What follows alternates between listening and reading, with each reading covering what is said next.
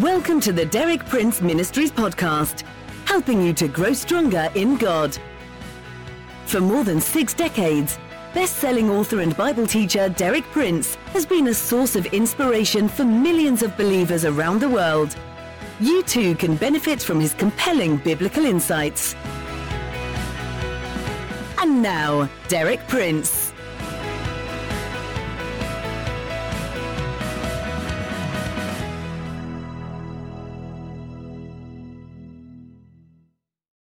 In my previous talks, I gave you some reasons why God sometimes approaches us in a disguise. There are three things He does not want to do. He does not want to overawe us with His power. He does not want to entice us with His blessings. He does not want to satisfy mere intellectual curiosity. I've mentioned two specific disguises that God has used. The first was the most important of all, but one which God used only once the carpenter's son, Jesus of Nazareth, who ended his life being executed on a Roman gibbet. The second was a disguise that God has used many times in history and still continues to use today God's messengers. I explained how God identifies himself with his messengers who faithfully do his bidding and deliver his message. The way we respond to his messengers is reckoned as the way we respond to God. I gave two examples, one from the Old Testament, one from the New. From the Old Testament, the example was the judge Barak. Barak was called of God to lead Israel's armies against an invading enemy. After he had done so and the battle had been fought and won, stock was taken of how the various elements of Israel had responded to Barak's challenge. There was one village which hadn't come to help him. And on that village Meroz was pronounced a curse, because they had not come to help the Lord. It does not say they had not come to help Barak, but they had not come to help the Lord. The Lord was identified with Barak. The way people responded to Barak was the way they responded to the Lord. In the New Testament, the example was John the Baptist. Herod the Tetrarch had rejected John and eventually had him killed.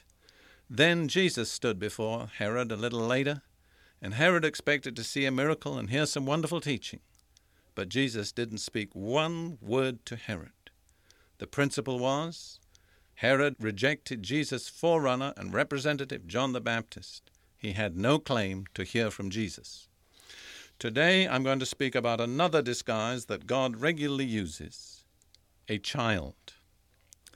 Many, many times God comes to us in the disguise of a child. Listen to what Jesus says in Matthew chapter 18, verses 1 through 6. At that time the disciples came to Jesus and asked, Who is the greatest in the kingdom of heaven? He called a little child and had him stand among them. And he said, I tell you the truth, unless you change and become like little children, you will never enter the kingdom of heaven. Therefore, whoever humbles himself like this child is the greatest in the kingdom of heaven. And whoever welcomes a little child like this in my name welcomes me. But if anyone causes one of these little ones who believe in me to sin, it would be better for him to have a large millstone hung around his neck and to be drowned in the depths of the sea. And then a little further on in verse 10 See that you do not look down on one of these little ones. For I tell you that their angels in heaven always see the face of my Father in heaven. God sets great value upon children. In fact, as I understand that scripture, every child has an angel appointed to guard it who has direct access to the presence of Almighty God and has a, to give God a report on what happens to that child. And Jesus says if a child is put in your way by God, and you receive that child, you're receiving Him.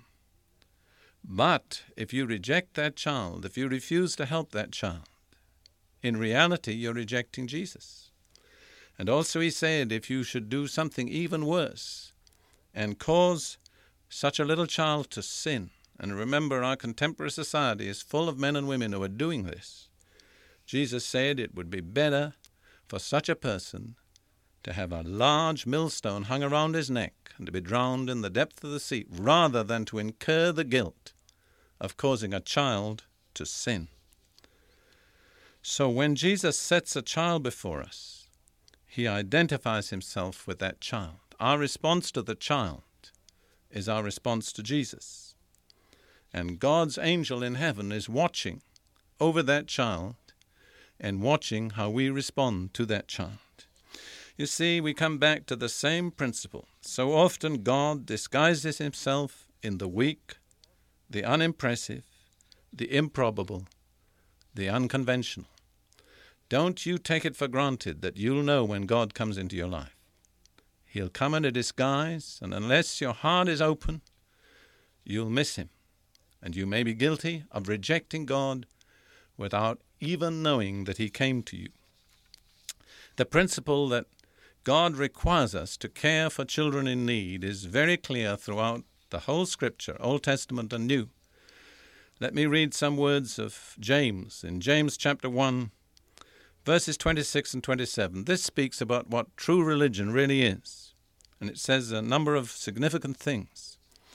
If anyone considers himself religious, and yet does not keep a tight rein on his tongue, he deceives himself and his religion is worthless. That writes off a lot of contemporary religion. A person who doesn't control his tongue, God will not accept his religion. That means that gossips and slanderers and talebearers and people who exaggerate, people who criticize, God doesn't accept their religion at all. And then we come on to the positive. What is the kind of religion that God is looking for? The next verse, verse 27. Religion that God our Father accepts as pure and faultless is this to look after orphans and widows in their distress, and to keep oneself from being polluted by the world. There's two aspects to that kind of acceptable religion. One is positive, the other is negative. The positive is stated first it is to look after orphans and widows in their distress. Then the negative is to keep ourselves from being polluted by the world. Unfortunately, I see in so much contemporary Christianity such an emphasis on the negative, not being involved with the world, not being polluted by the world, keeping yourself separate, not going here, not going there, not doing this, not doing that. A lot of which I think is often just human regulations.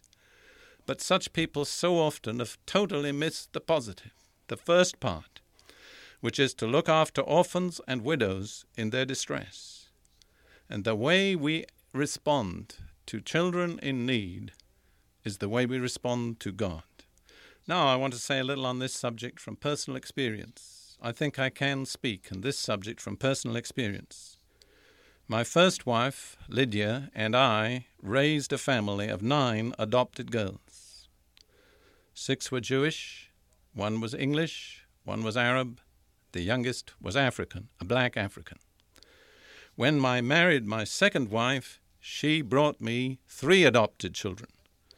So you see, I'm not just talking from theory, but from experience. I'd like to tell you very briefly the story of how Lydia and I took that little African girl. We were missionaries in, in Kenya, in East Africa at the time, very busy with educational work.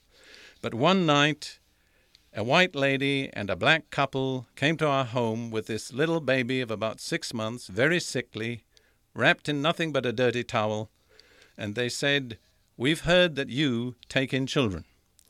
Well, my wife and I said, Yes, that's true years ago, but we're too old to do that now, and besides, we're too busy with other things. Well, these people said, We've been going around for three days to every family, white, black, Asian, looking for somebody to take this little child. We're so, so tired. Would you just let us sit down and rest for about half an hour? So we said, By all means, sit down, and we sat there with them the end of half an hour, they got up to go, and as they carried this little baby past me, she just stretched out a hand toward me, as if to say, What are you going to do about me? And I turned to my wife and I said, I think we'll change our minds. My wife said, Give me a week to get a baby crib and some baby clothes and bring her back. So that's how we took that little African girl. And I tell you, my life has been much richer for taking that little girl. Today, she's grown up. She's a beautiful Christian serving the Lord. But think of what I could have missed if I'd missed that opportunity when Jesus came to me in the person of that little sick black African baby. I want to tell you this, friends. Our world today is full of children in need all over the world, and not all outside this country. There are plenty in this country, plenty elsewhere. And it's in our power, in many cases, to help them, either directly or indirectly. For many years now, I have systematically provided support for two orphans in India and one in Korea. I don't say this to boast, but what's the good of preaching if we don't practice what we preach? It doesn't cost me much, and I'm keeping three children alive, giving them the opportunity of a Christian education. Let me close by reading some words of James again in James 4:17. Anyone then who knows the good he ought to do and doesn't do it sins. See, sin is not just sins of commitment. So many times it's sins of omission. Perhaps God has come to you in the person of a little child, or is going to come. What are you going to do about it?